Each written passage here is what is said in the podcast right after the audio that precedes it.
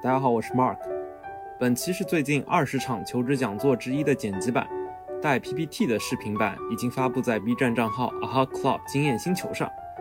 嗯，嘉宾 Mia 是二一届的校招生，从咨询转产品，零经验获得蚂蚁金服暑期、秋招斩获 BAT 等 offer，群面无败绩。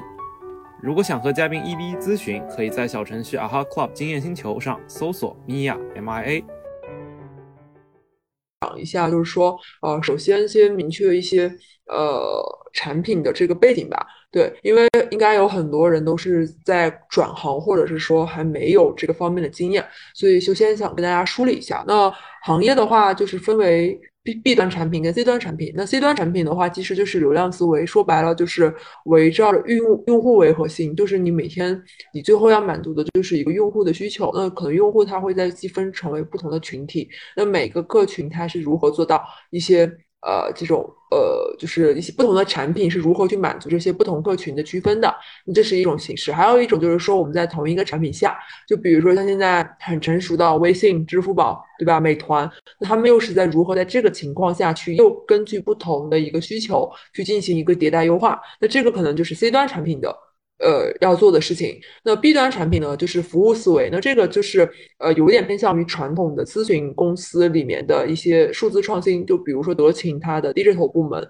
它其实就是在做这类型的一些产品服务。它其实就是有点像 CRM 这种，它可能是作为中台产品，然后偏中后台，然后可能会做一些策略方向。它更保证的是说整个系统逻辑的一个稳定性和整个商业价值的一个输出，它是一个合理的。它可能呃。就是做不到说我们不会不会接触一些用户端，就是用户现在能够感受到的这个界面都不是呃 B 端产品经理做的事情，B 端产品做的事情是在这个用户感知背后，它底层的一些中台逻辑啊、后台逻辑等这些事情。然后呢，两个的一个工作内容的话，其实我觉得没有太强的一个区分，因为全部都是从前期的一个需求挖掘，然后到一个产品分析，然后最后产品规划。然后再之后产品迭代，然后呢，可能唯一不同的一个点就是说，C 端产品的话会跟市场。调研会联系的非常紧密，那这也就是呃咨询的同学的一个优势吧。就是说，如果你之前有做过类似的这种上课背景的一些经历，它其实是很好的运用到 C 端产品上的。因为 C 端就是每天围绕着这个市场去做，每天就围绕着这个用户需求去挖掘的。那 B 端产品的话，可能就是更重要的是说，你要有一个宏观的思想，就是你你怎么就是快速的去把握整个业务的一个流程，在流程上面去做一些推进和做一些。呃，产品方案的设计，那这两个是会有一点不同的，对，就是主要是前期的不同，就是说在需求挖掘这块会，呃，C 端产品要做大量的工作都局限在前期的这个工作，但是 B 端产品可能大量的工作会放在呃技术方案的实现和产品细节的后边的这个推动上，对。呃，然后我想举一个例子，就是我暑期在实习吧，然后用一个金融产品来举例，就是像现在我们的一些互联网金融产品，其实整个数金线来讲的话，其实我们的考核的一个 KPI 的指标可能就是一个余额，那余额其实就是一个拉新，这边的话就会看到它的额度准入率是多少，然后去乘以每年来的，就是每天来的这个来呃来访，其实就是呃 PV UV，然后再去乘以一个支用率，支用率的话其实就是借款。就其实有点像是呃使用率，就是 CTR，然后最后再乘以一个留存，那整个乘起来，这个就是基本上是金融产品的一个 KPI。可能保险部门他会把这个称之为呃是他们的一个保险营收，但都是类似的这样的一个逻辑，就可能跟传统的电商他那边会看的 GMV 是不太一样的。对，然后呢，我们这边就可以把大家理解为金融产品，其实说白了就是给用户的一种手段，它其实就是在。呃，人们进来之后可以去用信用卡，可以去用花呗，也可以用现金，就给他提供了一个这样贷款的一个工具。然后呢，场景探索可能就会涉及到说，呃，我们在淘在淘宝上，对吧？现在大家还用不到，就是淘宝未来我们可能，比如说之之后可也也许啊，会淘宝在支付的时候直接会上收银台，这也是有可能的。然后像一现在是额度券的，那这个就是属于一种场场景的探索。然后还有一些企业用户可能会有一些大额的周转。等等这一些场景，然后那这个的外部触点呢，其实就是跟用户相关的。那用户我们该如何去渗透到用户，让用户来去感知到这个事情呢？那可能就是通过一些保险的，就是用户在去做一些金融保险的时候，会不会我们要去做这个事情？或者说在用户需要大额支出，但是最后就订单没有提交成，但是他又退回来了。但是我们能够从系统看到说，哦，他可能是有一笔大的订单，但是因为他没有钱，就是因为额就是呃余额支付失败。那这个时候我们要去做一个透传。那这就是产品经理最重要的对于用户的一个感知，就是你要去抓住什么时候能够去抓住用户的什么需求。那这个其实就是 C 端产品一个非常重要的一个点。那前期呢，就是属于场呃需求场景。那第二阶段呢，就是到用户，就是当我们有了一个前期的一些可行性的一些预估之后，我们可能就要去呃根据我们的目标用户去做一些更细分的拆拆分。就比如说，现在大家可能耳熟能详的，就是都是啊，关注三十岁以下的，对吧？互联网啊这种人群。那再高净值一点的，可能就是白领人群。但是，比如说金融产品，它未来，因为金融产品现在其实是把呃，就是学生和职场新人，二十三岁以下的这个人群其实是排除掉的。那金融产品其实都是比较偏向于高年龄层的。那这个未来也许就是我们的一个下探的一个。呃，怎么说一个一个一个新的一个领域，一个尝试。那这个其实也是产品经理的，就是所有黄色部分的都是需要产品经理他要去感知到的，他要去在我们现有的这些目标人群中去找到一些新的一些目标人群，然后去发现一些可能性。那这个就是产品经理的一个呃，就是算是一个创新吧，对。然后呢，再往下呢，之后就会有产各种各样的产品分类，对吧？然后呢，可能会有 A、B、C。那未来如果你要再做一个 D 的话，那这个就相当于是一个新的一个创新，对。然后你就就举个例子，就比如说现在微信、微信、微信八点零改版，可能加了很多新的东西，包括直播马上会要上那个。呃，就单独一个拎出来一个窗口，那这个可能就是原来微信没有直呃直播这个功能，但是现在微信呢提供了直播这个功能。那但直播它本身它是不符合呃微信这样的一个社交的这样的一个固呃原始的逻辑的。那它现在其实对于它来讲就是一个创新。那这个东西其实它更需要的也是产品经理的对于综合能力的一个把握。那如果说你有投行背景啊，对吧？或者说一些资本行业的、咨询行业的，那对于这一块其实是非常有优势的。对，然后那另外的还款方式呢？这个其实就是产品逻辑的实现上。那这个通常就是产品经理你要去明确说，给你这个产品你要去付哪些功能，就是呃你要去给给你的目标用户提供哪一些服务的一个东西。然后呢，再之后呢就是增长，增长其实是现在大多数产品已经所属的一个阶段。大家可能会觉得越来越多的产品已经不像是传统的产品策划，已经越来越偏向于运营产品。就是大家每天都在去做商业化变现啊，然后会去做各种各样的活动，尤其是淘系那边的话，可能他们的整个工作节奏都是围绕着大促去走的。然后那他们的所有的双十一的产品，呃，在这个期间呢，产品经理的角色可能就更围绕的是一些用户增长这一方面的，包括运营体系呀，还有一些迭代优化会比较小。那所以这个就是整个的一个金融产品的一个举例吧，然后也讲了一些其他的一些产品类型。对，然后呢，C 端产品其实总结来讲的话，用一句话说，就是更好的解决了谁的什么问题。这个是呃，我的大老板。一直在强调，就我们内部强调的一个事情，就是说你为什么觉得这个是更好的？为什么是谁？为什么是问题？为什么是这个问题？就是呃，我觉得一个产品经理就 B B 端产品经理其实也是通用的，就是说当你去做了这个产品之后，你一定要明确的能够跟别人一句话表现出来说，你到底是解决了谁的什么问题，而且尤其是你为什么是说你是更好的解决了？对，这个其实就是帮助产品经理去明确自己的一个工作职责和一个工作价值的一个很好的一个衡量标准。然后呢，他呃总结一下我刚才讲的，就是说产品经理这边的一个工作，那可能就是分为了解用户、收集需求、需求分析、产品规划和架构思维。对，然后那第一部分的话就是说了解用户，那了解用户的话，其实就是回答了要回答说为什么是更好的，以及为什么是谁。那这个的话，通常呃产品经理的话会通过三个渠道吧，第一个渠道就是说用户就是。直接就是跟用户去做一些访谈，然后或者是啊，你直接从一些客诉有投诉的里面去拉一些 list 出来去做一些回访。然后第二部分呢，就是从信息信息上就是一些用户反馈。那这个通常现在用机器来去解决，就有一些舆情平台，就比如说我们内部会有一些呃专门去做这方面的用户调研的一个团队，他们会把一些啊微博上啊。然后或者说一些朋友圈啊，最近热度的一些呃关于这方面的负面的评价，他会给你提出来，那你要通过看用户反馈，然后去做一些呃用户的是就是对对产品做一些改改良，然后呢，最后就是说产品上线之后，或者说产品上线之中，包括在 MVP 的时候上线之前，可能你要去灰度测试一部分人，那这一部分人的一个数据是非常具有价值的，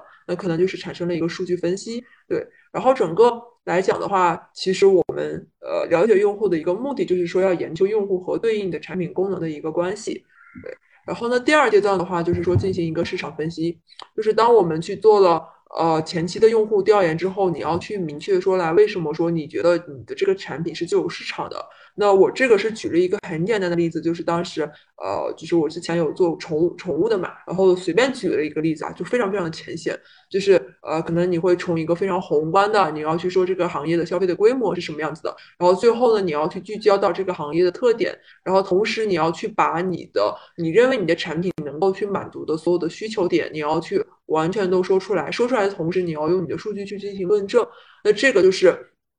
呃，那那这个就是一个呃一个市场分析。那后期呢，你还会进行一些目标市场及人群的就进一步的一个下探。那这块通常是跟竞品呃分析相关联的。就为什么？你就比如说抖音跟快手他们之间的区别，他们在刚刚上的时候其实是有明确的区分的，只是我们现在感知到说它好像没有什么区分，但其实它刚开始的时候是有的。那所以在你做零启动的时候，你为什么会觉得说你的产品能够与跟别人的占据的市场是可以与众不同的，就这个其实是呃很很需要产品经理去把握的一件事情。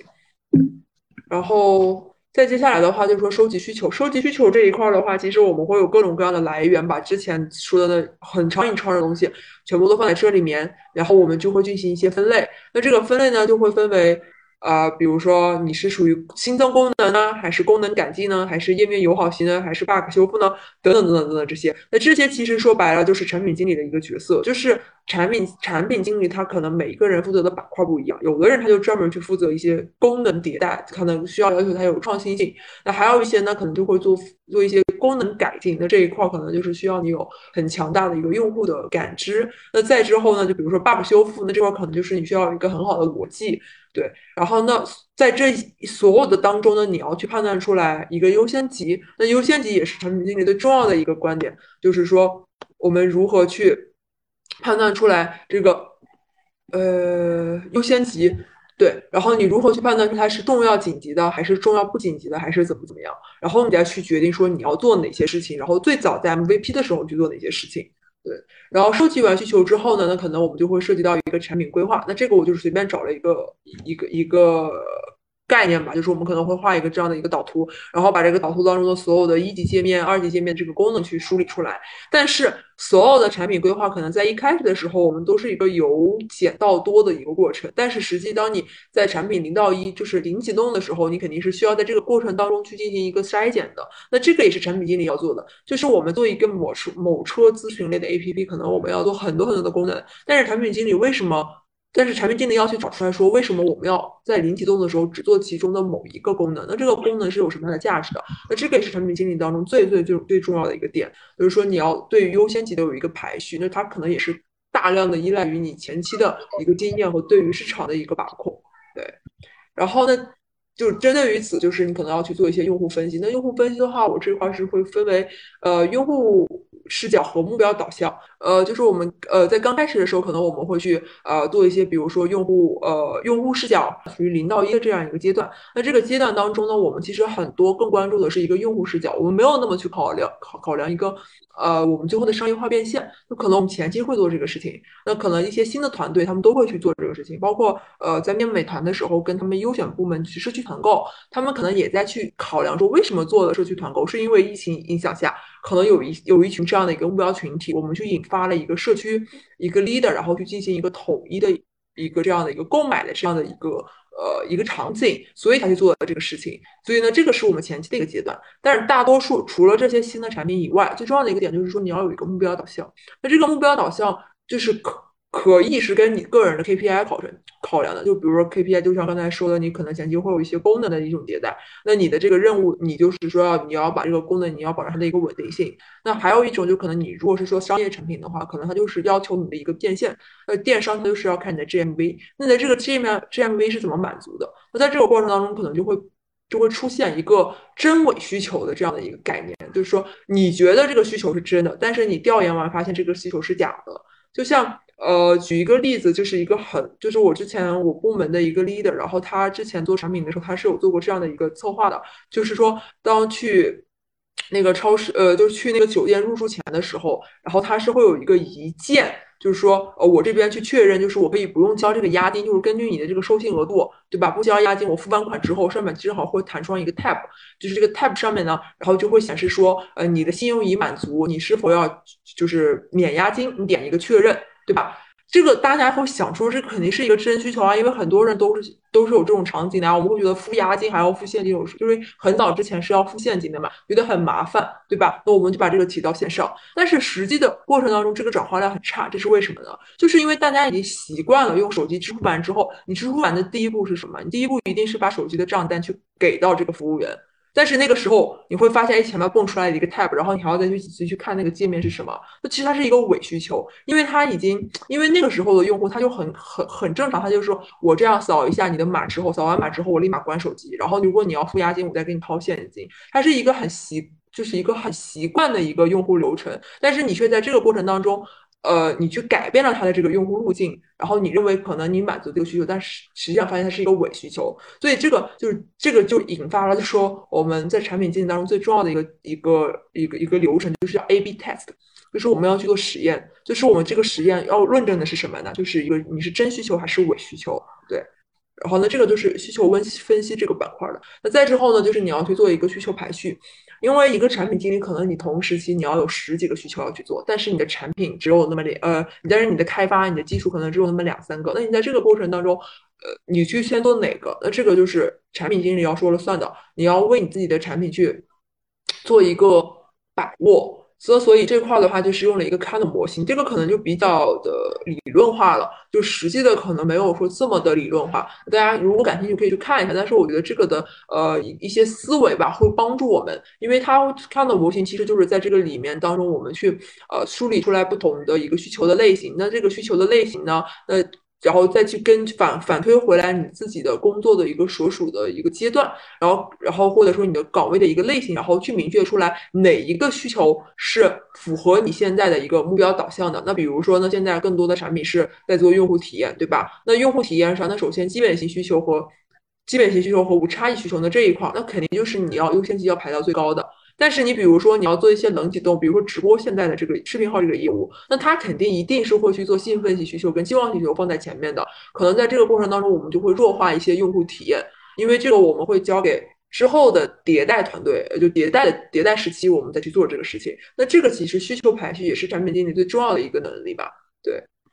然后呢，再之后呢，就是我们真正做到一个产品规划，就是 MVP。说了这么多，刚才就是一个很宏观的这样的一个产品，那最后。落实到开发的时候，你一定是从一个非常非常非常小的一个界面开始的，就是你就是最后可能只是做一个需求，就是一个最痛的一个一个点是什么？那所以它这个就变成了一个从多到少的一个过程，然后这个就是做了一个模型，然后它。其实就是说，它是一个呃切面，它不是说这样横向去看，它就是在一个切面。当我们去做 MVP 的时候，我们不能只单纯的说去满足了用户细分，或者说某一个点的一个一个一一个功能，而我们更多的是在 MVP 冷启动的时候，我们能够去贯穿贯穿成为我们整个产品的一个基础，所以它相当于是一个斜的一个切面。那这个切面其实就是 MVP 的一个价值，对。然后呢，这个的话就是我的一个举。然后当时我我是比较感兴趣宠物这一块儿，然后当时就说呃想去做一个这样的一个东西，然后我就我刚才就随便画了一下，就说类似于这样的就是一个冷启动，就可能前期我会做很多很多规划，我也想去做啊，就是产呃那个宠物保险啊、宠物理疗啊、宠物健康啊、宠物问诊等等等等这些一些，但是你最后在零启动的时候，可能你就是一个这样的一个界面，就是一个宠物档案的一个管理。那我为什么去做这个事情呢？可能就是为了我后期如果我想做宠物健康。健康相关的这个东西的时候，我前期我可能要就要以健康档案这个为切为抓手，呃，就是为切入点，然后这样去做的一个事情，对，然后所以这个相当于就是一个 MVP，就是一个从从减到加，从加到减的一个过程，对。然后最后就是产品经理，在上线了之后，你一定要去跟进这个产品的反馈，你要去看这个数据有没有形成。那这个数据呢，通常我们就看的就是一个日活、留存、点击量和转化量。那在这个过程当中，你任何一个指标出现了问题之后，你都要反推回来说，我们这个功能是不是出现了问题？你要再去进行一个新的一个产品的一个迭代，就是缺少一些新的生命力。那这个就是也是产品经理要做的一个事情。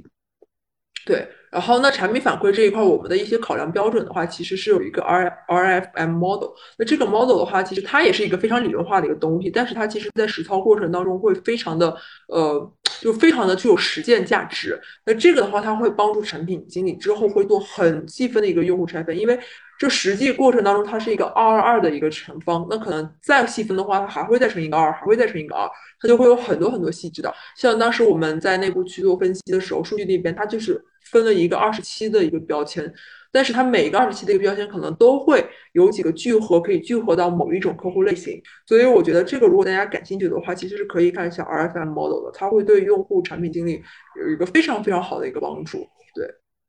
然后那进入到第二个 part，的就是说在呃找实习和求职的过程当中，我们最重要的一个。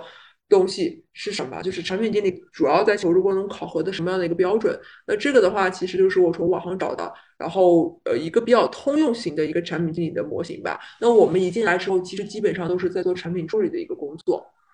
它也就是说处于一个初级阶段。那我们的这个工作，就像我刚才有讲过，包括的一个需求分析、业务分析，然后还有一些你的需求管理。然后你的数据，呃，你的文档撰写其实就是写 P R D，就是产品方案。然后你这个产品方案写了之后，你要去做一些简单的一些原型设计，对吧？然后包括后期的一些数据分析的一些反馈。那这些其实就是在最初期的时候，我们一进来就要去做的事情。那初期产品经理的话，可能会更聚焦于某一个单一的一个模块，它不太会说，呃，让你完整的去去去 holder 一个整个的一个项目。然后，那但是后期其实如果是一些呃稳定一点的团队的话，它会非常非常的细分。对，然后呢，到两到三年，一般呃校招生进来之后，可能三三到四年的时候，你会呃升一个坎儿，就前期都是一些初级产品经理，就是可能一级一级这样升，然后呢，中级可能就会到 P 七。对吧？就阿里的 P 七，那阿里 P 七可能就是属于一个高级产品经理。那高级产品经理的话，他可能就是需要你对这个产品有一个明确的一个把控了。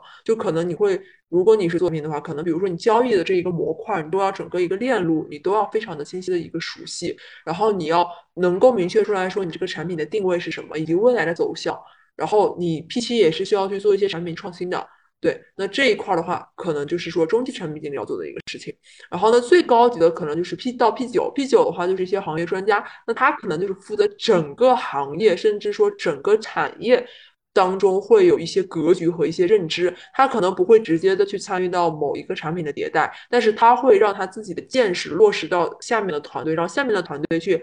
去孵化出来不同不同的这样的一个产品，然后呢，这个产品聚合在一起，其实就是整个推动这个行业啊，这个产业这个流程的一个事情。那产那它呃，就是有一些地方叫产品总监了。那像呃阿里的话，就叫产品专家。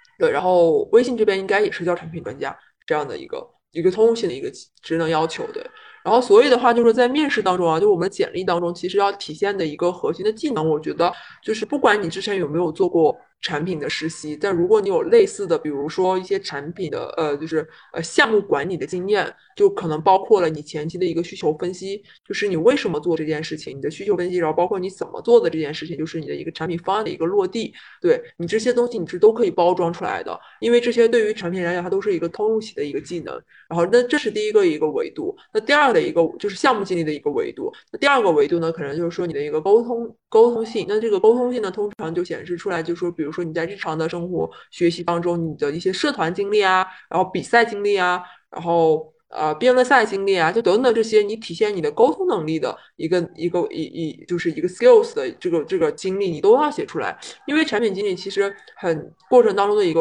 重要的一个工作内容，就是你如何去统筹安排不同的资源，你如何让你的产品就是能够在你的上下游业务方不同之间能够和谐共处，然后并且能够把这个产品从从初期的一个方案，最后真的去落到实处的这个过程，很顺利的去推进下来。那这个就是产品经理最重要的一个过程。那未来在产品实实就实实际的工作当中啊，可能产品会经常跟别人吵架，对吧？啊，其实也不是吵架，就是争论一下业务。然后那，这个当中其实很多都是需要考量你的一个沟通力的。对，然后呢，也就引发出了一个抗压性的一个问题。那抗压性其实一方面来讲，就是说互联网的强度可能会比较大，那可能会他会更希望说你呃之前有一些创业经历的啊，或者说一些创赛经历的，或者是说啊五百强这种做过的，对吧？你体就是反正就说白就是你你有足够的时间能够去加班的，那这种抗压力。那还有一种呢，其实就是对于一些风险风险的一些抗压力，因为在产品当中可能你会随时出现任何的问题，就。比如说前段时间那个微信嘛，然后可能会出现，比如说某一个小的 bug。我记得过年的时候，哎，不是不是微信，是那个和平精英，和平精英不是出现问题了嘛，对吧？那大年三十，儿呢可能你就需要立马打开电脑，开始去处理这个事情。对吧？然后我记得当时那个，呃，其实当时那个就是今年八点零改版之后，那个微微信红包红包加了视频号的那个视频，其实当时刚开始也是不稳定的，就是你内部其实都是你要去处理这个事情，你要抗压性，因为那个东西可能影响的都是一瞬间就是几亿人几几亿人的一个传播，那你这个东西你要有一个足够的一个抗压力和一个足够的自驱力，说能够让你去觉得说这个东西是我的产品，我要对它负责。对，那这个就是我觉得最重要的在。面试和简历的准备当中，一个非常要需要着重去体现的三个点，对。然后呢，那接下来就说一些比较具体的一些技能吧。笔试的话，就是呃，互联网这边基本上都是考呃行测题为主，然后它没有那么太考核说你要做一个产品方案啊什么的，我觉得很少，应该除了微信的产培，呃，不是微信，就是腾讯的产培，然后会考一点。然后百度好像我印象当中好像有一道题也是说这种大题啊，就是让你会做一些产品设计的题。除了这个以外的话，应该基本上都是很简单的四十道的一个行测题。那这个行测题就是我觉得大家刷一刷都可以去做的，它的数学也没有那么难，就是初初高中数学就完全能够应对的。对，然后那这个大家就是可以去牛课或者是淘宝上去买一些题库刷一刷就可以了。对，然后呢最重要的可能就是一个面试。那面试的话，就像群面跟。单面群面的话，说白了就是，呃，真的就是看你自己在这个团队当中的一个角色吧。首先就是你要敢于表达，你一定要把自己的东西表达出来。那第二个点就是说你的一个协调合作，你有没有去倾听你朋友的，你你你你的那个组组员的信息，你能不能够快速的去提炼出来他们说的这个信息的一个价值，或者说他们是一个漏洞，并且你能够找到对应的位置去补位。那这个就是，其实就是在团未来团队当中的一个很重要的一个点，然后以及就是说，整个你有没有一个把握你们整个产品的方向的一个东西，就是比如说你们团队当中可能出现了那种啊，大家两方吵架了，然后分了两个对立面，那你现在这个角色，你能不能够就比如从这个当中取得一个最优的方案，然后并且推动整个这个群面的流程快进，然后能够按照按照时间。Deadline 的这个节点上能够产出一个这样的一个东西，这个是非常重要的。因为呃，我觉得群面最重要的考量，它其实不是考量这个人的专业能力有多强，它其实是考量的这个人他有没有非常适合这个团队。我觉得这个是很重要的。就可能面试官他其实你最后产出的那个价值，其实可能最后真的是没有价值的。但是你一定要产出一个东西，因为产出一个东西说白了就是你完成一个 KPI。如果你花了很多的时间在前期不停的去沟通啊，你们并探讨，即使这个方案特别完美。很多的细节可能都是面试官都会眼前一亮，但是你最终可能没有任何一个方案的一个产出，没有一个体系化的一个产出的话，那其实这个群面就是失败的，面试官肯定不会要的，因为他会觉得你没有一个统筹安排的一个能力，所以这个是群面当中最重要的一个一一个一个注意点吧。然后那单面当中的话，就是像一轮，呃，一般来讲互联网都会有四面，就是呃四呃四个单面，就四加一一个四，就是四到五面吧。就是有些人可能没有群面，直接就是从一面到 HR 面，加 HR 面一般是会四面。那通常专业的第一面都是呃谁？第一面官通常都是你的直系 leader，他有可能是你的导师，有可能是你入职之后的小组的组长，甚至说有可能直接就是你的直系汇报 leader，这个都是有可能的。那一面关其实他把握的就是说，我要招你进来，你到底是你的专业基础能力，我跟你对不对眼，是这样一个东西。他可能更多的就是我看你这个人怎么样啊，然后你的一个基础专业知识差不多，OK，我觉得可以适配，好了就把你招进来。那真正到了二面，其实才是一个比较具有挑战的，就它会一个专业面。那像在阿里这边的话，可能二面的话就会到 P 九了。就二面三面一般都会有两个 P 九在面，或者是说二面会让一个 P 八来面。对，然后呢，他们可能就会考量的是你的一个专业维度，因为他们基本上是你的阁级 leader，他们不会直接参与你的一个工作任务的安排，所以他们更多的是会看你的一个潜力，就是说你未来能够创造什么样的价值。那这一块的话，就会分为一些不同的公司了。就比如说在阿里的话，他就非常会注重你过去的一个经验，但当然这个经验呢，你可以是各种各样的经验，不一定非得是产品的经验。就是他不需要你有更多的匹配，但是他一定要看到说你在这个团队当中你有没有一个明显的决策，你是不是一个 leader？那你这个 leader 的话，你有什么样的一个复盘？你一定要明确说出来你的自己的优劣势和你这些过往经历当中，让别人看到说你的价值在哪里，然后你最后的产出是哪里？就他可能是一个很注重。呃，产出的一个公司，对，然后所以他会很，包括他的面试，他可能，呃，基本上都是压力面，就是他会面试官会不停的怼你啊，会不停的反驳你，那他其实就考虑的是你的一个抗压性，以及你自己在过往经历当中，你到底真正有没有真正去参与到这个项目中，有一个思辨的能力。就比如说我面试当中的时候，我之前是用我比赛那个项目，他就会 argue 很多，但是我最后我也会跟他这样的去探讨，那他会觉得说，哦，原来你确确实实在你过往的这个经历当中。呃，参与的角色还比较多，你有真的去思考过市场上的一些问题，或者说这个产品的一些问题？就他肯定不会要求你说你要跟一个职场人会一样，但是他一定会就是说以一个学生，呃，就是站在学生的维度，也然后去考量这个学生他到底对这个产品，呃，对对这个经历有参与的度有多深。所以的话，这个就是要求大家一定要在，呃。就是一定要在面试之前，就说要把自己的一个过往的经历全部都进行去呃梳理的好，一定要去完完整整的梳理，哪怕说一个非常非常小的一个点，可能我就是做了一个 group work，就学校的一个一个内容，但是你这个 group work 你一定要其一经过结果，然后优劣势遇到了哪些问题，怎么解决的，每一步都要完完全全的都梳理好。对，然后呢，第二个的话呢，比如腾讯的二面，一般他就会看一些考量一些专业问题了。那这个专业问题可能就会涉及到一些产品思维啊，就比如说产品，你觉得八点零改版为什么改版，对吧？你觉得设计这个的功能的呃一个一个一个理由或者说一个价值是什么呢？对吧？然后包括现在为什么就为什么说那个呃朋友单删，对吧？那这个东西，那大家都知道删朋友肯定就希望双双双方都删，但是为什么微信现在一直没有去迭代这个功能？那这个你是怎么想的，对吧？然后你要去做出来，然后包括。呃，腾讯最爱问的一个问题就是，如果你是面微信事业群的话，微信事业群一定会问这个问题的，就是你觉得微信呃现在有什么功能你是最喜欢的，有什么功能你是最不喜欢的，然后分别说为什么。然后如果你说了自己最不喜欢的，但是。他会问反问你，进一步的问你说，那你觉得微信为什么要做这件事情呢？那如果是你来了之后，你觉得未来会怎么样的一个迭代优化呢？那这个他可能更多的会比较的开放，但是在这个开放的过程当中，你一定要有自己的一个产品思维。那这个就是在前期的时候，希望大家就是在积累自己的面试的时候，一个很重要的一个点，就是说你一定要对某个领域或者某类型的产品有足够的一个了解，哪怕说你自己很感兴趣，呃，游戏。对吧？那你就把游戏的这种东西全部都摸透。如果你是想感兴趣直播，对吧？呃，比如感兴趣短视频，那你就把所有短视频平台、直播的平台全部都梳理好。如果你是比如想做知识这种知识社社交的，那可能你就知乎、贴吧、卖卖，那这就是比较代表性的产品，你一定要把它去梳理好。对，那这个往就是一定要做的。那还有一种，呃，腾讯还会问的那种题，就是费米问题，就是有点偏咨询了，就让你预估。那预估的话，这个其实纯考量你的一个逻辑思维了，它就考量的是你的一个潜力。对，所以腾讯它更看重的是说你是不是真的做产品，哪怕说你是一个小白，因为腾讯我觉得是对于小白用户最。包容性最强的了，因为我身边有蛮多真的没有任何经验，但是最后秋招都拿到了腾讯，而且拿到一个比较不错的部门。它其实更多的就是考，但是你会从他们身上发现一个共同点，就大家可能在其他方面经历都是蛮多的，然后都会有一些产品思维。所以这个的话，就是腾讯比较看重的，就是他宁愿你是一张白纸，但是会希望你很有潜力。对，然后呢，与前两个都不相一样的就是字节，字节它就是非常看重你的。